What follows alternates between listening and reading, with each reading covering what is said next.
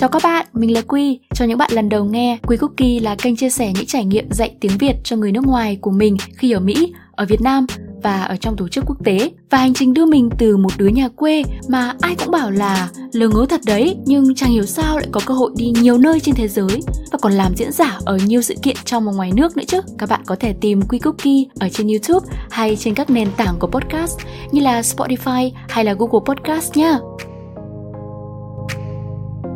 Bức ảnh hôm nay mà các bạn đang thấy là bức ảnh mình chụp bên ngoài của tòa nhà Liên Hợp Quốc tại New York một tòa nhà rất đặc biệt mà nhìn thì không thể lẫn vào đâu được. Đến với chủ đề ngày hôm nay, nói về việc dạy tiếng Việt cho những bạn học sinh nước ngoài lớn tuổi, cao tuổi hơn mình rất là nhiều. U50, U60, U70, thậm chí là U80 và mình đã dạy một số bạn U80 rồi đấy các bạn có biết không? Và chính vì thế mà hôm nay những cái chia sẻ của mình thì cũng là từ trải nghiệm cá nhân của mình cũng như là mình đã đọc một số cái tài liệu trước khi mà mình dạy những bạn học sinh như thế. Nói tới việc người lớn học tiếng Việt thì họ có thể là những khách du lịch đến đây, có thể là những người mà muốn sống ở đây lâu dài, muốn gắn bó ở đây lâu dài. Như mình có đọc các tài liệu, thực sự là cái mong muốn khát khao học hành và cái việc mà họ lĩnh hội kiến thức có thể đạt tới khả năng tương đương so với những bạn trẻ. Tuy nhiên thì hai cái khó khăn lớn của những học sinh lớn tuổi thì như các bạn đã biết là liên quan tới mặt cảm xúc và tinh thần ờ, của họ. Bởi vì bản thân họ cũng đã biết rất rõ ràng họ là ai, họ đã có những tính cách và suy nghĩ nhất định rồi. Và họ cũng biết rõ là việc họ đi học là họ muốn cái gì. Nên nó dẫn tới việc là họ đã có những thái độ và những cái suy nghĩ rất là riêng khi đến học rồi. Và đồng thời là họ cũng hay bị ảnh hưởng tới cái việc là cảm xúc, là họ hay nghĩ là ôi, mình già rồi thì mình học kém hơn nọ kia. Nhiều lúc là đôi khi họ nghe thấy những lời bình luận đó từ người khác và cũng ảnh hưởng rất nhiều tới mặt cảm xúc và tinh thần của họ. Thứ hai nữa là liên quan tới vấn đề sức khỏe. Chính vì thế mình muốn chia sẻ 10 điều ngày hôm nay mà có thể giúp các bạn có những bài giảng hiệu quả hơn cho những học sinh nước ngoài lớn tuổi. Thứ nhất là liên quan tới vấn đề sức khỏe và tinh thần.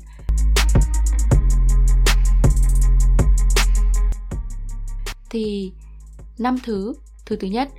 Đó là trong khi dạy thì chúng ta không nên làm cho họ cảm thấy là họ đang bị rơi vào nhóm đặc biệt của người cao tuổi hay người lớn tuổi hơn. Giống như là việc khi chúng ta giảng bài thì chúng ta lại luôn luôn nhắn nhủ họ là phải ghi chép, phải nói cái giọng kiểu trịch thượng lên, là phải ghi vào đi, không có là quên đấy.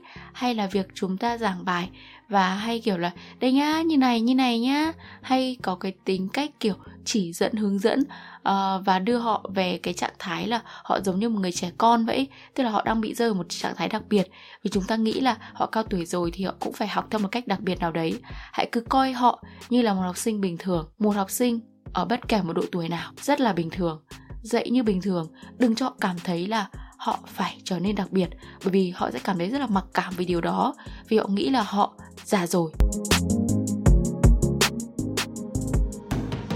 Cái thứ hai đó là trong khi dạy thì luôn đưa kiến thức thực tế mà họ cần. Đây là cái nhóm mà thường là họ rất rõ họ muốn gì, tại sao họ đi học, và họ, thậm chí là định hình họ nên học như thế nào. Đôi lúc họ còn điều khiển một số kiến thức mà mình dạy. Nên là chúng ta phải chủ động đưa một số cái kiến thức thực tế đến cho các bạn ấy. Thậm chí những giờ dạy về phát âm hay là những giờ dạy dấu, những giờ dạy những cái kiến thức căn bản thôi cũng có một cái mục đích nhất định là đưa đến một số câu hội thoại một số cái nội dung mà họ có thể bước ra khỏi lớp và có thể thực hành được với một số trường hợp nhất định. Đây là một thứ quan trọng làm cho học sinh cảm thấy là họ cũng có được những cái kiến thức thực tế khi học tránh cái việc họ luôn cảm thấy những cái lý thuyết quá nặng nề. Bởi vì mục đích giao tiếp mục đích được nói tiếng việt của họ rất là lớn.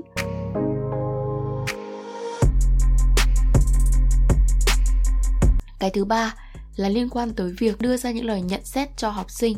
Các bạn biết là đây là một cái giai đoạn mà chúng ta là những người trẻ hơn phải đưa ra những lời nhận xét một cách phù hợp. Trong việc đưa ra những lời nhận xét thì có một cái thuật ngữ mà trong tiếng Anh người ta gọi là delayed error correction, tức là chúng ta không phải là đưa tất cả những lời sửa lời nhận xét những cái lỗi của học sinh ngay và luôn. Mà chúng ta phải rất là rõ là trong trường hợp đó thì cái gì nên là cái đưa ra trước cái gì chúng ta nên hoãn lại và đưa ra nhận xét trong những trường hợp tiếp theo.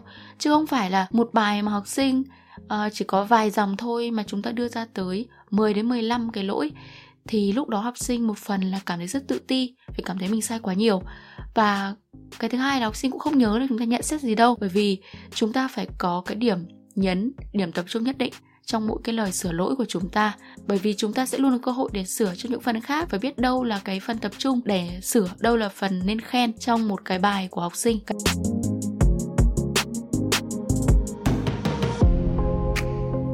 Cái thứ tư nữa, đó là chúng ta phải thể hiện sự tôn trọng và đánh giá cao và khen họ một cách hợp lý và đúng lúc và bày tỏ là chúng ta cũng là người có tinh thần học hỏi, lắng nghe họ, nhất là khi họ có ý tưởng gì đó, họ có chia sẻ cái gì đó về cách mà chúng ta cần phải thay đổi. Hãy đón nhận và hãy đánh giá cao. Họ có thể là những người rất thành công ngoài kia rồi, thậm chí có những người học chúng ta họ đã nghỉ hưu rồi, họ có rất nhiều kinh nghiệm. Mọi kinh nghiệm của họ thì đều là những kinh nghiệm đã được đúc kết và bản thân chúng ta là những người trẻ.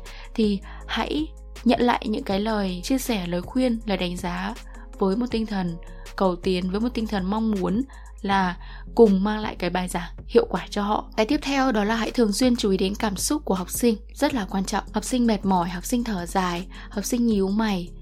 Những cái này đối với những người lớn tuổi hơn là thứ mà bản thân chúng ta phải là một người tinh tế để nhận ra để có thể dừng hoạt động đúng lúc này, thay đổi hoạt động đúng lúc, thay đổi không khí học đúng lúc uh, và đôi khi là có thể chia sẻ thẳng thắn là học sinh có cái điều gì muốn góp ý cho chúng ta không. Để cái việc đi học của học sinh một phần là học sinh vẫn tôn trọng chúng ta nhưng một phần học sinh cảm thấy họ được tôn trọng.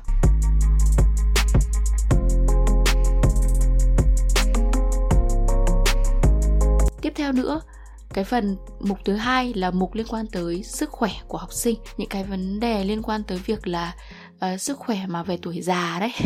Nói tuổi già thì hơi nặng nề một chút nhưng nghĩa là tuổi cái việc mà họ lớn tuổi hơn thì có một số thay đổi nhất định liên quan tới tai hay là mắt uh, hay là một số khả năng nào đấy. Thì chúng ta cũng phải nghĩ tới việc là trong việc in ấn các tài liệu phông chữ powerpoint các thứ thì phải to hơn. Bản thân chúng ta phải nói to hơn. Dạy học trong không gian yên tĩnh hơn. Các tài liệu nghe thì các tài liệu ấy phải được thiết kế lọc âm rất là cụ thể rất là rõ ràng. Và tiếp theo đó là thậm chí là chú ý tới việc nếu như học sinh học trực tiếp chú ý tới việc là cái việc ờ, cái không gian ngồi của họ có thoải mái không ghế ngồi của họ thế nào. Đó. Tiếp theo nữa trong quá trình dạy thì phải biết lặp đi lặp lại kiến thức một cách phù hợp.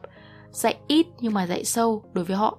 À, cái việc mà chúng ta phải bổ trợ thêm dạy đi lặp đi lặp lại kiến thức là rất là nhiều. À, một cách linh hoạt không nhất thiết phải nói là hôm nay lại dạy lại bài này hôm nay lại lại dạy lại kiến thức này. Không cần như thế những bài học phải biết lồng ghép khéo léo để học sinh luôn được ôn lại.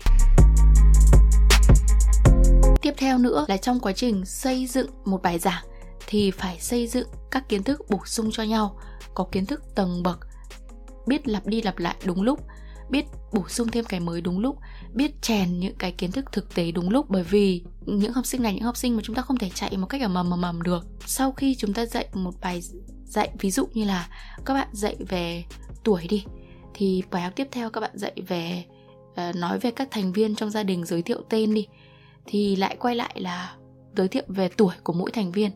Xong đến một bài giảng nói về các hoạt động thì chúng ta lại nói về về chủ đề gia đình và trong gia đình đó thì từng thành viên trong gia đình thích làm các hoạt động như thế nào? Tức là phải mang tính tầng bậc và mang tính xây dựng lặp đi lặp lại như thế.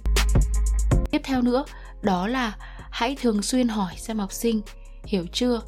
Hãy thường xuyên đặt ra những câu hỏi để làm sao đấy học sinh có thể đưa ra những lời nhận xét đúng lúc. Học sinh có khoảng thời gian nghỉ ngơi để họ có thể giải quyết những vướng mắc cho mình. Như các bạn đã thấy ở lứa tuổi này, một khi họ đã có vướng mắc thì họ sẽ cảm giác như là bị chững lại rất là nhiều bởi vì họ rất hay muốn nghĩ, phân tích nhiều để đạt được cái việc là phải lý giải được bằng được cái kiến thức đấy.